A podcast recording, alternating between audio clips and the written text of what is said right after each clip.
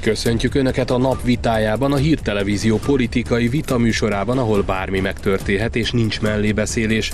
Bajnai Gordon szerint kreált ügy a Városháza botrány, Karácsony Gergely szélhámosságról beszél. Kezdjünk!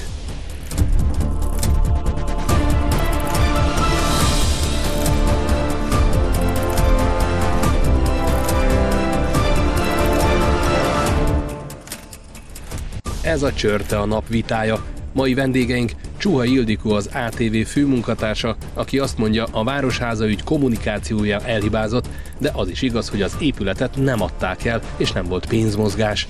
Nagy Ervin a 21. század intézet munkatársa, aki szerint nem lenne meglepő, ha a Városháza eladásának ügyében újra olyan bizonyítékok kerülnének elő, amik megerősítik a gyanút. És aki ma a vitát vezeti, M. Dobos Marian. Jó estét kívánok mindenkinek! Szervusztok! Hogyha a vizsgáló bizottság előtt megjelentek, elismerték, hogy a, ezeken a felvételeken őket lehet hallani, akkor szerintetek miért mondják mégis politikusok vagy expolitikusok, hogy ez egy kreált ügy? Én a vizsgálóbizottsággal kapcsolatosan többször is kifejeztem agályomat, már csak azért is, mert a vizsgálóbizottságban többségben vannak Karácsony Gergely támogató pártok, tehát ez már azért egy, egy problémát szerintem felvet. Másrészt, hogy nincs igazmondási kötelezettség, tehát nem bünteti a törvény, hogyha valaki megjelenik a grénium előtt, és mondjuk nem valóságot állít, vagy ne Isten hazudik. Én sokkal jobban hiszek abba, hogy a rendőrségnek ebben a kérdésben helye van, hogy a nyomozás az több dologra terít deríthet fényt. Habár azt is látom, hogy azért van egy ilyen keveredés, mert ugye Bajnai Gordon is tett feljelentést, Budai Gyula is tett feljelentést, talán Karácsony Gergely is tett feljelentést. Karácsony és, Gergely is tett. És ugye azok másról szólnak, és a rendőrségi nyomozás az nehezen tudja ezeket összefésülni, mert az egyik egy, egy butyira utaló jel, a másik egy rágalmazási per, tehát ezek más-más. Tökéletesen összefésülték. Viszont nyugodt Pintér Sándor tájékoztatta igen, is Kocsis Szake Oliviót, a párbeszéd képviselőjét, hogy 14 feljelentés történt. Ezeket összevont mondták, négy ügyben nyomoznak, vesztegetés, hivatali visszaélés, én most ezt nem sorolnám föl, viszont a Marian kérdésére válaszolva. Igen, én viszont az azt első... szerettem volna mondani, hogy igen, valóban, hogy azért hiszek a rendőrségi eljárásban, mert ez már megtörtént. Budai Gyula is ugye ezt posztolta, Karácsony Gergely nem régiben, azért mondjuk el a nézőknek, hogy délben vesszük fel ezt a műsort, nem este, tehát ha az idő alatt történik valami nagy duranás, akkor nem azért nem beszélünk róla, mert nem tartjuk fontosnak, hanem mert korábban van a felvétel. Tehát csak annyi, hogy Karácsony Gergely posztolt is egyet most, nem régiben a felvételünk előtt, ott áll a Városháza kapujában, és azt mondja, hogy na tessék, nincs eladva, és hogy a vizsgálóbizottság előtt nem erősítette meg Bodnár Dezsőn kívül más, hogy jutalékos rendszer volt és pénzmozgás, és hogy a Városháza eladására komoly szándék volt. Mindenkit, akit meghallgattak, ugye Berki Zsolt levelet írt, az ingatlan közvetítő, ő Koholmánynak nevezte azt a megbízásos szerződést, amit közöltek arról, hogy a Városházát szeretnék eladni, és ugye itt a kérdés nem a szándék volt, hiszen azt egy korábbi műsorban közé is tették, amikor kirobbant ez az ügy, azt a novemberi 41 néhány oldalas, 41 Karácsony Gergely első reakciója mi volt?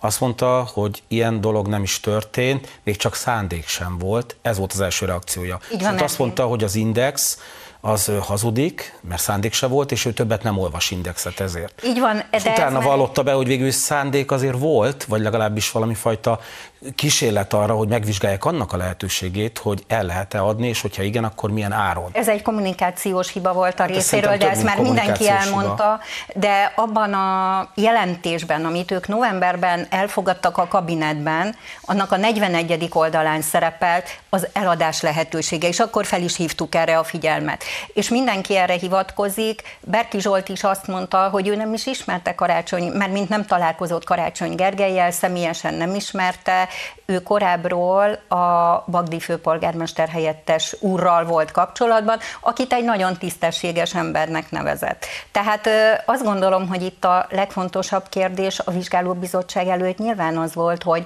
a cápák ott abban a tóban valóban üldözték-e a halakat meg egymást, és hogy működött-e a jutalékos rendszer. Igen, csak Gonsperger... még egyszer, nincs igazmondási kötelezettség.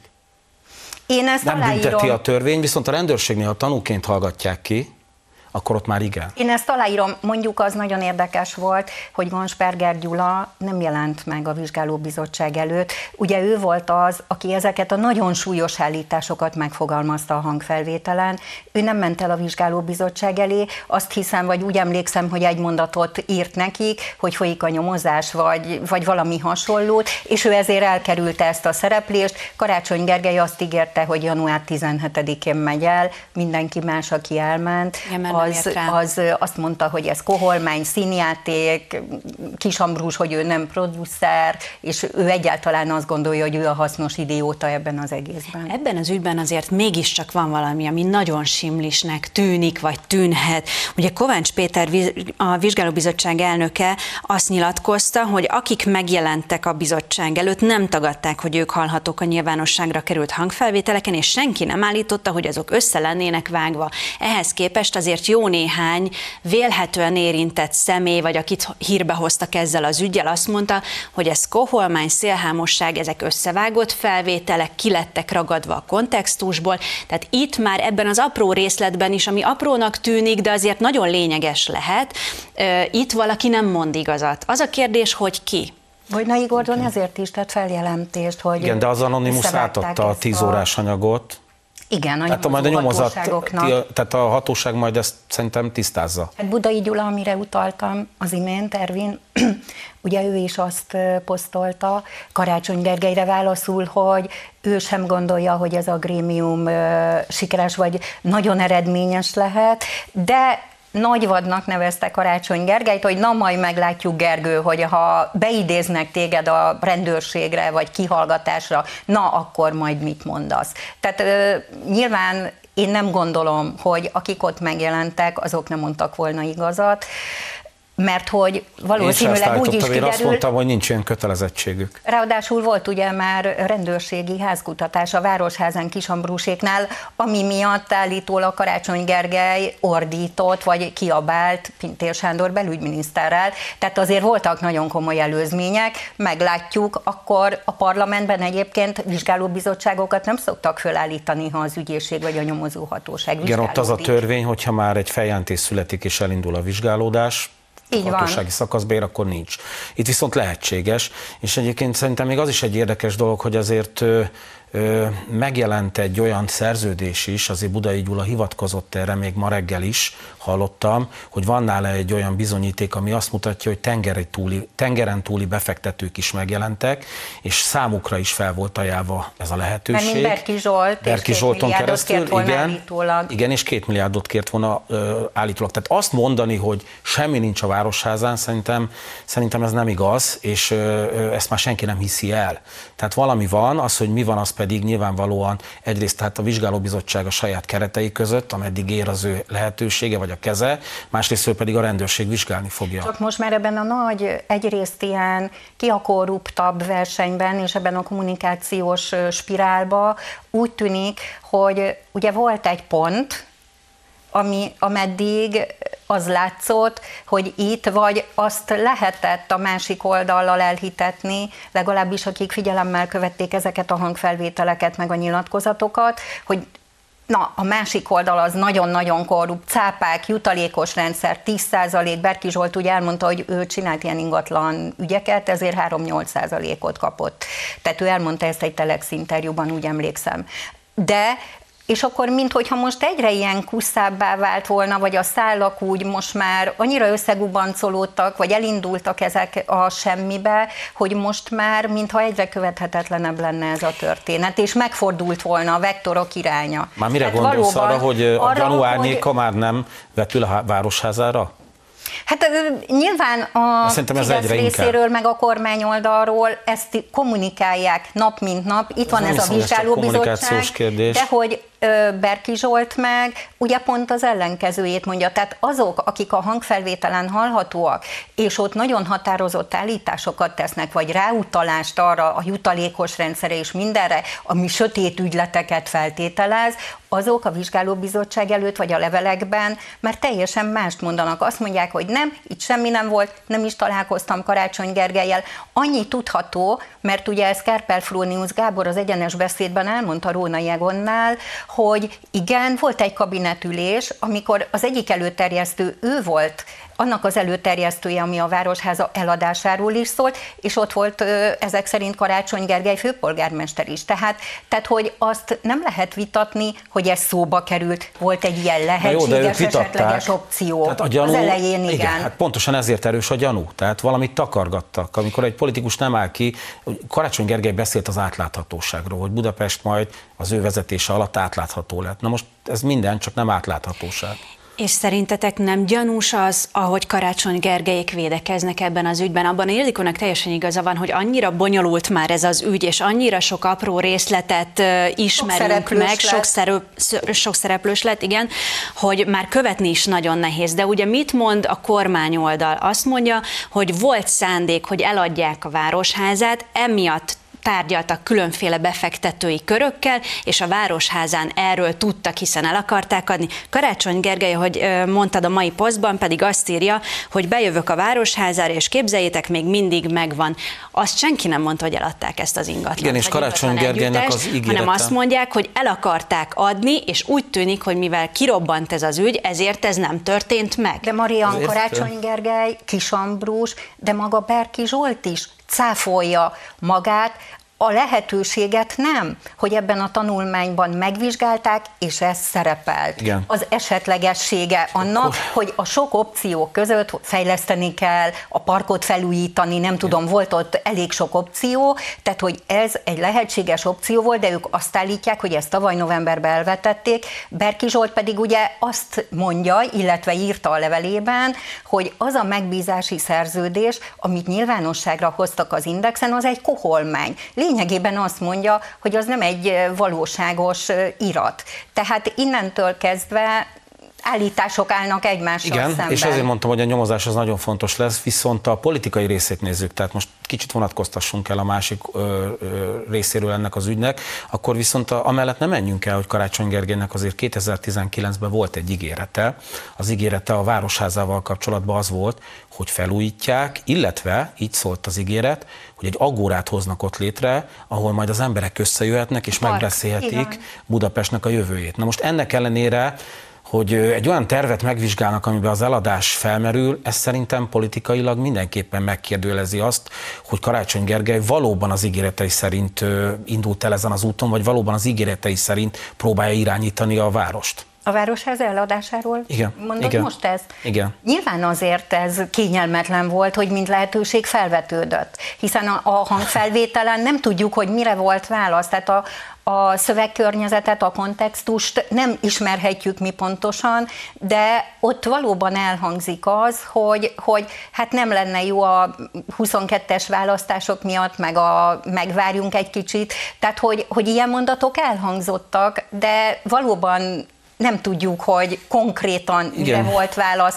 Előtte valaki felvetette, hogy akkor 40 milliárd, és, és csak egy erős vezetőnél nem jutott volna el idáig a dolog. Tehát akkor még csak, ha ő megígér valamit, akkor ahhoz tartja magát. Tehát odaig se jut el a dolog, hogy egyáltalán felmerül, mint lehetőség, tárgyalnak róla, mint lehetőség, az meg végképp nem, hogy utána ezt letagadja. Szerintem a gyanúnak ez az egyik legfontosabb hát meg alapja, az gyanús, hogy miért tagadta le a legelején. Hogy a, a vagyonkezelőnek a főigazgatóját, ugye a Barcs Balást nagyon enyhe büntetéssel úgy kiengedték ebből a történetből. De az is gyanús ebben az ügyben, és ez is egy nagyon Amiről még lehetett hosszabban beszélni. Lehet, vagy... viszont lényeges, hogy ezeken a meghallgatásokon nagyon sok érintett, akit hívtak, nem jelent meg személyesen, csak azt mondták, hogy mondjuk levélben, e-mailen válaszolok, vagy a vagyonkezelő munkatársai nem akartak részt venni ezeken a meghallgatásokon. Noha azért büntetőjogi felelősséget ez még nem jelent, hogyha ott mondanak valamit, hogyha én ártat ártatlan vagyok egy ügyben, akkor kiállok, elmegyek a grémium elé, és megvédem az igazamat, nem? Marian kampány van. Ugye hivatalosan még nincsen kampány, de igazából de kampány már van. Ezt mondjuk ki, dúla kampány. Kinek lett volna érdeke, hogy oda megy, nyilván ott kamerák várják a kiáratnál, akkor is, ha nincsen sajtótájékoztató, szalagcímek, ott van a fotója, azonnal plastikusan vizuálisan is megjelenik, beazonosítják, már is minden, ami mellékszálon megjelent már, vagy elhangzott televíziókban, rádiókban, azonnal van egy arc, egy kép, egy fotó, amihez Bajnai kötik. Gordont például mindenki Tehát, ismeri. Igen, de nem ez a kérdés, hogy ismeri -e. Én, én értem, hogy mit Nyilván mondasz. ismeri mindenki, de egész más, hogy szerintem nem válasz arra, hogy miért nem álltak ki vele. Szerintem bármi, nem válasz rá. Bármilyen hát kérdés, állítás elhangozhat, tehát kínos jelenetek, tumultuózus jelenetek ott a Én értem, tehát járatnál. világos, csak ez, akkor, akkor ez egy rossz döntés volt, hogy csak egy kommunikációs hiba volt talán, hogy nem állt ki Karácsony Gergely? Szerintem több van ennél több van, tehát a gyanú is pont arról szól, hogy ő nem véletlenül hallgat, nem véletlenül nem ment el most a, a bizottsági ülésre, tehát valami titkolni valója van. Tehát én nem hiszem el, hogy az jó válasz, hogy a kampány miatt Azt nem akart őszinte lenni. Tehát... Nézd, egy bizottság előtt, ha valaki odaáll, akkor ha valamit nem akar Talós István is odaállt. nem mondja el, most ugye Tarlós István sem ment el. De én arra gondolok, amikor a Tarlós István ö, ö, irányítása alatt lévő fővárosi ügyeket próbálta a mostani ellen, vagy a, bocsánat, a, a városházán, akik irányítanak, ugye ellenzéknek nevezzük őket, tehát a baloldal megpróbálta vizsgálni, arra elment Tarlós István. Ne felejtsétek szavatokat, folytatjuk egy nagyon rövid ideig a témát, el kell mennünk egy rövid reklámszünetre, de mindenképpen jövünk vissza, maradjanak velünk.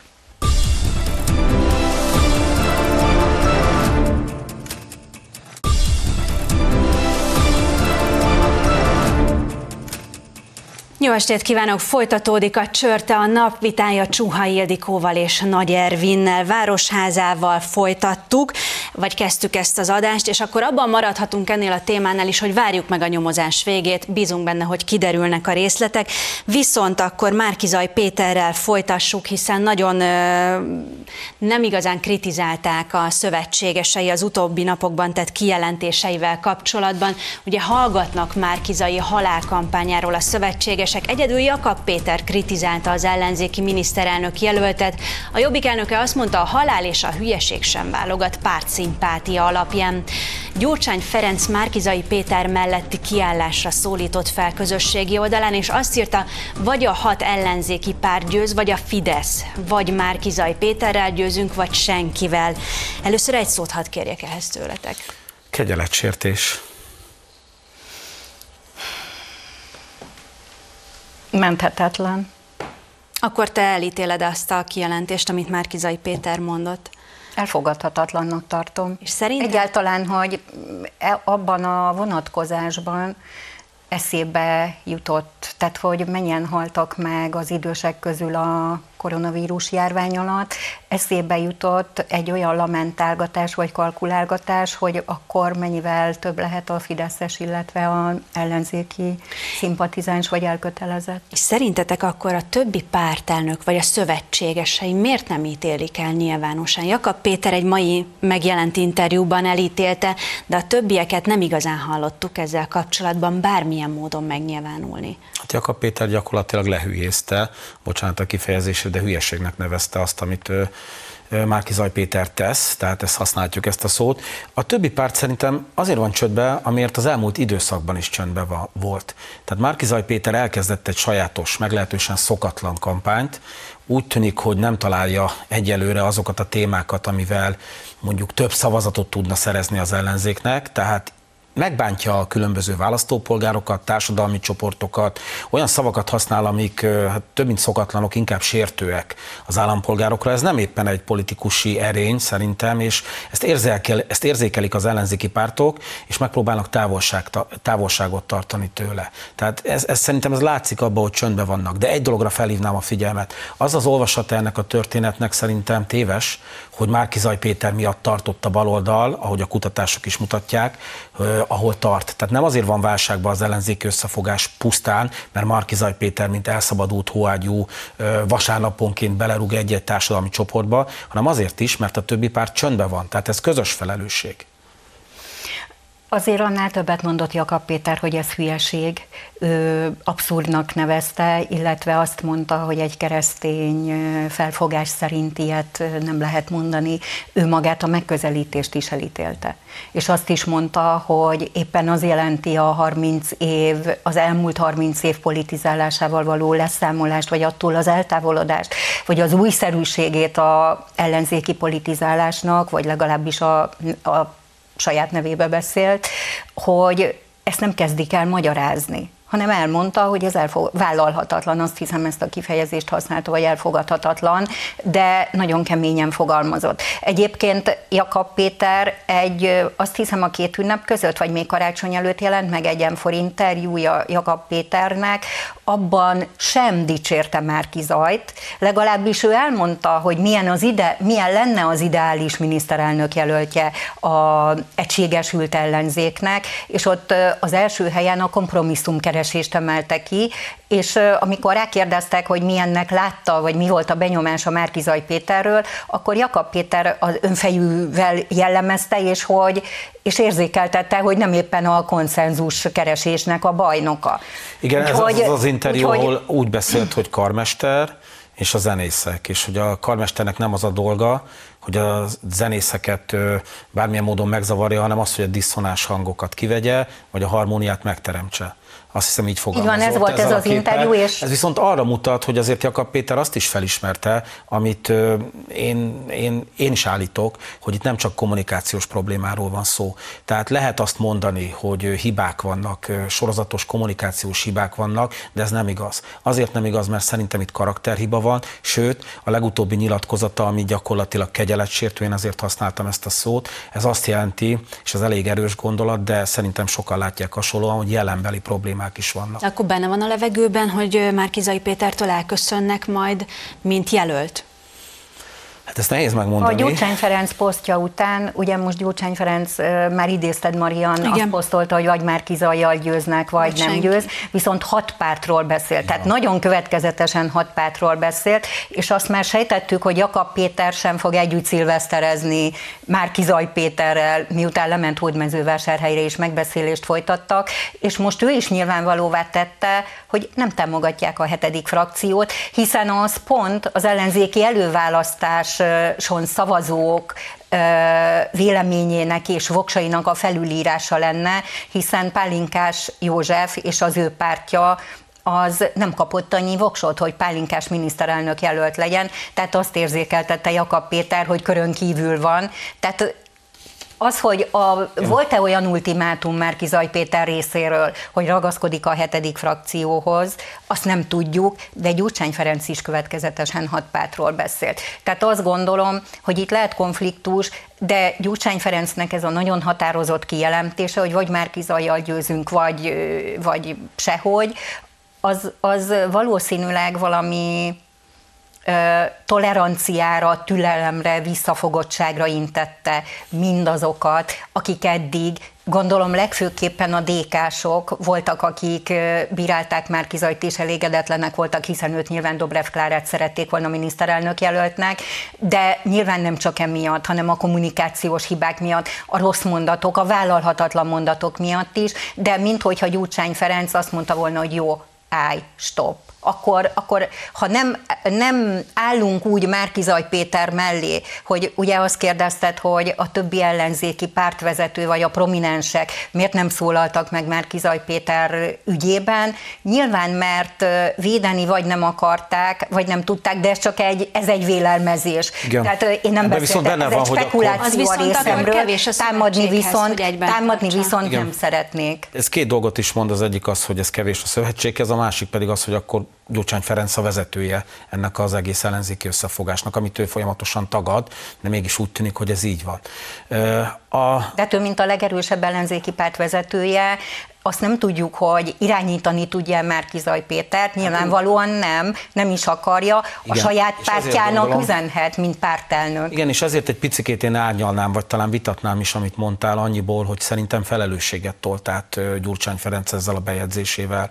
Tehát nem pusztán csak kiállt mellette, hanem, és nem türelemre intette, nem csak türelemre intette a sajátjait, hanem áttolta a felelősséget. Mert azért az látszik, hogy a közhangulat is, és a mérések is azt mutatják, hogy az ellenzék az előválasztások óta folyamatosan zuhan. Nincs jobb állapotban, sőt jobb, rosszabb állapotban van, amióta felállt a csapat már kizaj a Publikus, meg vannak még a Republikon, tehát vannak olyan közvéleménykutatások, amelyek a ünnep előtt, vagy a két ünnep között azért azt mérték, hogy két-három százalékos előnye van. A medián a legutolsó, ott az összes megkérdezett között a kormánypártoknak, a Fidesznek. Én nem szoktam van értékelni, viszont Márkizai előnye. Péter szokta értékelni egyébként, én nem. Márkizai Péter szokta értékelni a kutatóintézeteket, ugye azt megszoktuk már is látjuk, hogy ő azokat hiszi el, amiben ő vezet, vagy ő jól áll, a többit meg elutasítja. Viszont ez egy nagyon érdekes része ennek a szövetségnek, hogy Márkizai Péter mindig is egy ilyen külön utas volt abból a szempontból, hogy amikor polgármester lett, akkor sem lépett be egyik ellenzéki pártba. Most is ugye Mindenki Magyarország a mozgalom tagja, és nem igazán akarja látszólag szorosabbra fűzni azon túl, hogy szüksége van a többi pártra, anyagi, emberi, egyéb erőforrás miatt, de hogyha nagyon ellent mondanak neki, azt el tudjátok képzelni, hogy ő fogja azt mondani, hogy már pedig az lesz, amit én akarok, és hogyha nem, akkor ti menjetek, amerre akartok, mert itt most én vagyok a, az arc, a miniszterelnök jelölt. Egyébként ez egy furcsa felfogás, szerintem sem ha azt akartad mondani. Ez Hiszen, egy furcsa felfogás, mert ez olyan, mint hogyha amerikai Igen, de akkor az előválasztást élnénk. csúfolják meg, hogyha ők igen, azt mondják, hogy akkor mégis De szerintem már eleve téves volt ennek az olvasata, mert Márkizaj Péter a kezdet-kezdetétől szerintem úgy fogta fel, mint hogyha az Egyesült Államokban lenne, ahol ugye egy előválasztás után az elnök úgy kampányol, ahogy neki ez tetszik is, ahogy ő akar. De hát itt nem ez a helyzet. Tehát Magyarországon a parlament az, amelyik megválasztja a miniszterelnököt és a kormányt. Tehát ő szerintem ő tévesen ítélte meg a, az ő pozícióját, az ő helyzetét. Lehet, hogy magára is hagyták, ezt nem tudom, ezt nekik kell tudni. A legitimációja az vitathatatlan, hiszen több százezren voksoltak rá. De ha most leveszik, oldalon. akkor viszont pontosan a demokratikusnak nevezett előválasztást kérdőjelezik meg. Tehát, Én most azt mondom, a hogy nem nem a karács, bocsánat, nem a Karácsony Gergely, a Gyurcsány Ferencnek a, nem tudom miért mondtam Karácsony Gergelyt, nyilván Karácsony Gergely végig feltétel nélkül lényegében már kizaj mögött áll és mellette, de Gyurcsány Ferenc posztja után nem valószínű, hogy levennék, amit meg Marian kérdeztél, hogy azt mondja az ellenzéki pártoknak, hogy jó, menjetek és csináljatok, amit akartok, nem tudom, hogy pontosan idéztelek-e, ilyet nem mondhat, hiszen azok a voksok, azok a ellenzéki erőkre, tehát nem feltételezem, hogy egyes egyedül az ő személyére érkeznének, azok az ellenzéki erőkre fognak érkezni, és az ő feladata ugye, és a célja, és a missziója, amit ő kitűzött a küldetése,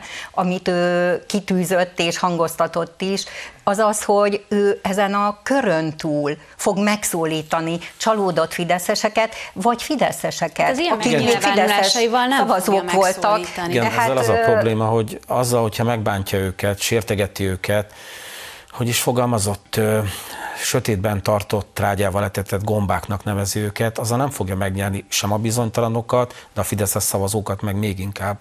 Hát ostobáknak nevezte, akik hisznek Orbán Viktornak, vagy legalábbis a igen, kormány de... kommunikációnak. Valószínűleg én nem tudom, én nem látok a fejében, nem vagyok a tanácsadó testületében meg sehol, de valószínűleg úgy gondolta, hogy azok a legelkötelezettebbek, akik még ö, hisznek Orbán Viktornak, ők azért nagyon sokan vannak, azért a közvéleménykutatás kutatások ezt ez mutatják, igaz, és hogy ő nem nekik nem szeretne beszélni, de azt hiszem, hogy a politikában és a politikusoknál az egy alaptézis, hogy a másik oldalnak a szavazóit nem pocskondiázzuk, nem szidjuk, és nem minősítgetjük, legalábbis negatívan semmi szín alatt. Nézzünk egy másik témát, előtte viszont csak tényleg egy gondolat, hiszen hogyha már arról van szó, hogy milyenek a fideszes szavazók, Dobrev Klára annak idején például interjúban azt mondta, hogy őket szerintem megvezeti a Fidesz, nem sértegetett senkit. Tehát ez a különbség Márkizai Péter és mondjuk egy korábbi jelölt jelöltnek a megnyilvánulásai között. Van, bocsánat, akkor... csak, Márki, csak annyi annyit, Marianne, egy fél mondat, hogy Márkizai ugye azért elég sokszor utal arra, hogy ő, hogy mezővásárhelyen két választást nyert meg, az egyiket ugye 18 februárjában, és hogy akkor se volt más a kommunikációja. Tehát no. nyilván azt gondolja, hogy az a kommunikáció és a vásárhelyi modell az érvényes nagyban és 22-ben is. No, akkor nézzünk egy másik témát. Levelet írt a Fidesz támogatóinak Orbán Viktor. A kormányfőben azt írja, a tavaszi választások tétje nem kisebb, mint hogy visszafordulunk-e a kudarcokkal teli gyurcsány korszakba. Orbán Viktor szerint egy veszélyekkel teli korba léptünk, ahol egyszerre kell megküzdenünk a járványjal, az egyre erősödő illegális migrációval és Brüsszellel, valamint a a soros birodalom egyre agresszívabb beavatkozási kísérleteivel. Ehhez is először egy szót kérnék tőletek. Volt már ilyen.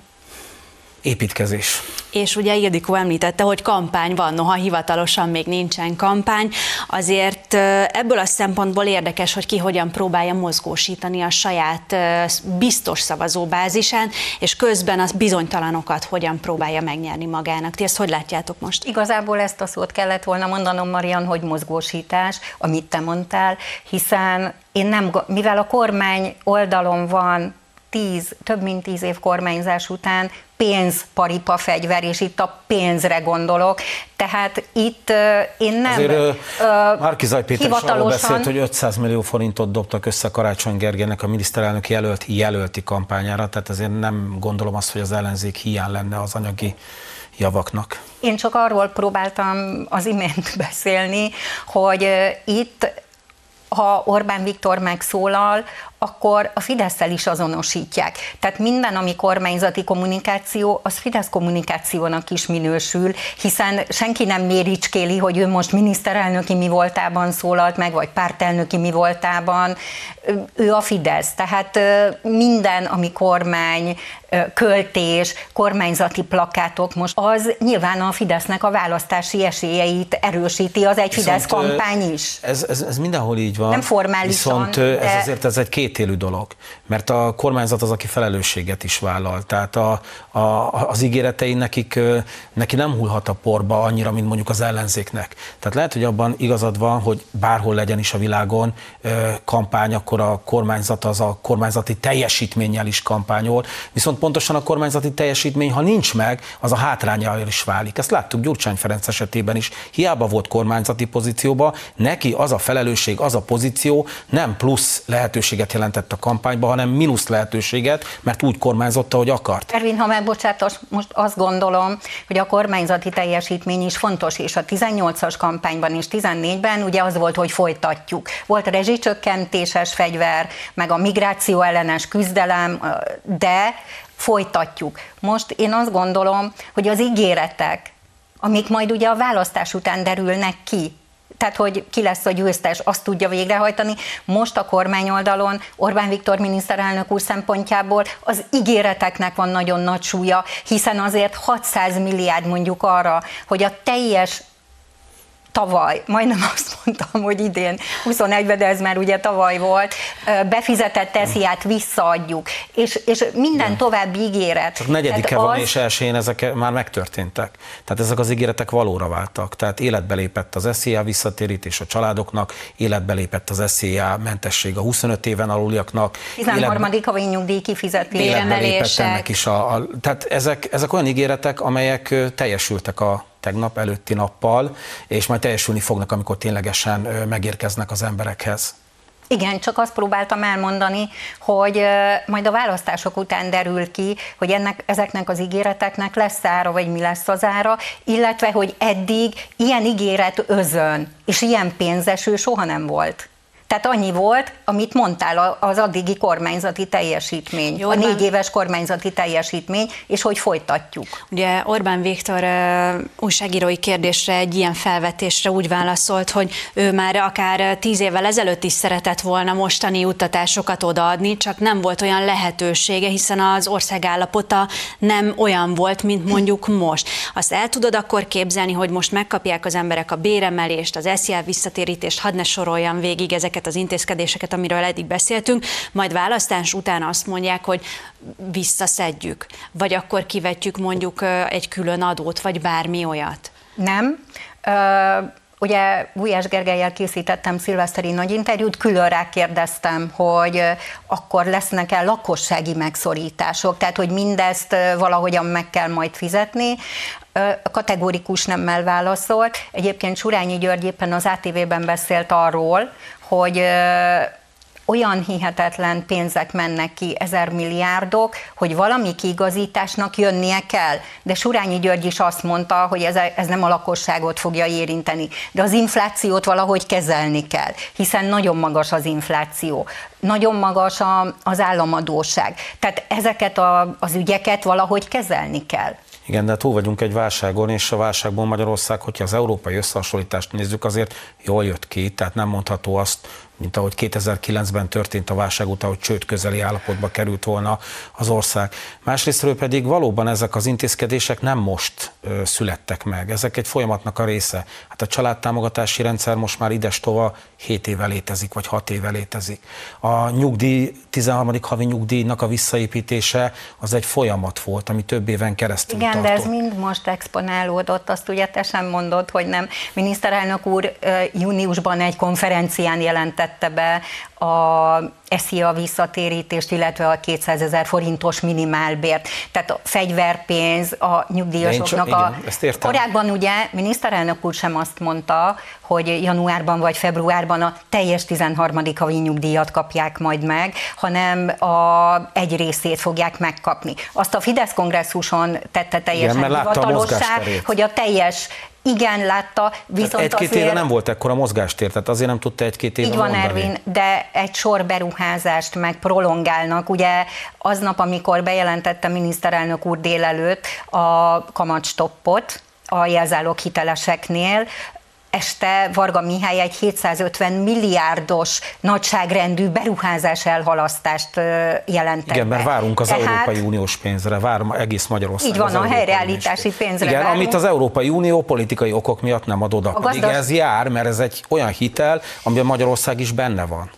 Igen, de feltételeket támasztottak. Levelezésben van az Európai Bizottság Jó, hát a magyar kormányjal. ez akkor addig tart, amíg a választás meg. még a választások nem jönnek el.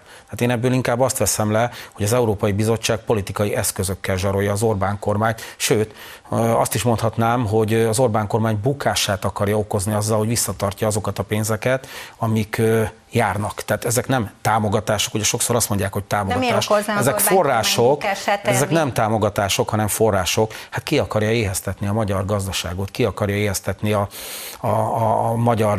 De a kormány azt mondja, hogy ezen helyreállítási milliárdok nélkül, ugye az előleg 328 Igen. milliárd minden teljesíteni tud, akkor Igen, hogy tudja kiéheztetni? De ez arra válasz, amit te felvetettél, hogy ez a jövőben okoz-e problémát. A jövőben annyiból nem okozhat problémát, hogyha ezeket a pénzeket tisztességes módon kifizetni az Európai Unió, tehát nem tartaná vissza politikai okok miatt. Most se tudjuk, hogy még jogállamisági mechanizmust elindítják el, hiszen most januárban fog dönteni a De ez két külön dolog. uniós bíróság. Nagyon érdekes, amit Ervin felvetett, már többször beszélgetünk erről. Politikai okok miatt nem kapja meg Magyarország a rá első helyreállítási alapból azt az összeget, amire igényt tartana. Mi van akkor, hogyha újra a Fidesz-KDNP lesz hatalmon, vagy nyeri a választást, és ő alakít kormányt, akkor ezt a végletekig visszatartják ezt a pénzt szerinted? Szerintem nem lehet. A miniszterelnök úr is úgy úgy fogalmazott, hogy ezt nem lehet visszatartani, mert ez jár. Tehát arról van szó, hogy az Európai Unió vállalt felelősséget, az Európai Unióban mi is benne vagyunk, azért, hogy ez a helyreállítási alap létrejöjjön. Tehát, ha úgy tetszik, ez egy olyan hitel, amit az Európai Uniónak kell kifizetni, de mivel mi is az része vagyunk az Európai Uniónak, ezáltal ez, e, ebben mi is benne vagyunk. És ez ugye a visszanemtérítendő része, a visszanemtérítendőre is igaz. Milliárd, tehát, ez hat évre vonatkozik. Senki ne gondolja azt, hogy ez egy ajándékpénz lenne, ez nem egy ajándékpénz. De ők a levélben, amit küldtek, ami most nem hivatalos, ez a legutóbbi levél, ebben a közbeszerzéseket, a korrupciós történetet Jó, is említették. Értem. Újás miniszter úr azt mondta, hogy a családvédelmi törvényt is megemlítették, de hogy egy sor dolgot felsoroltak az igazságszolgáltatást is szóvá tették, tehát itt valami korrekcióra kérik Értem. a magyar kormányt, egy ami a szabályozásokra Igen, hogy vonatkozik. ez körülbelül olyan, mintha mi hárman hitelt vennénk fel, de én mennék be a bankba, és utána azt mondanám nektek, hogy nem tetszik az, amit csináltok, és nem adom oda a pénzt. No, szóba került Donald Trump, úgyhogy ezzel a témával folytatjuk. Donald Trump kiállt Orbán Viktor miniszterelnök mellett. A volt amerikai elnök a Save America nevű kampányszervezetén keresztül adott ki közleményt, amit több amerikai újságíró is közzétett a Twitteren. Donald Trump úgy fogalmaz, Orbán Viktor nagyszerű munkát végzett Magyarország megvédésében, az illegális migráció megállításában, a munkahelyteremtésben, a gazdaság fejlesztésében, ezért megérdemli a folytatást erős és mindenki által tisztelt vezető. Teljes mértékben támogatom Orbán Viktor újraválasztását tette hozzá volt amerikai elnök. Erről mit gondoltok? Lehet két szó? Lehet. Nem szigetelődött el. Három. Bocsánat.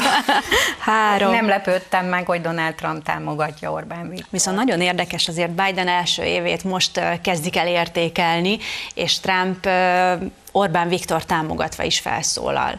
Azért ott is a két amerikai elnök között lehet éles különbséget tenni, és nyilván előtte sem tették, vagy rejtették véka alá, hogy szimpatizálnak egymás politikáját illetően. Tehát Marian, ezen tényleg nem lepődtünk meg, most tegyük már a szívünkre a kezünket. Ha Biden azt mondja, hogy, hogy Orbán Viktor támogatom, és valami méltatást hozzáfűz, akkor valószínűleg leül valaki egy fotelbe és meglepődik hirtelen, de ettől nem lepődtünk meg. Orbán Viktor volt az első, aki annak idején tusnát fürdőn azt mondta, szerintem a világon egyedül államfők vagy kormányfők közül, hogy Trump nyerheti 16-ban az amerikai választást.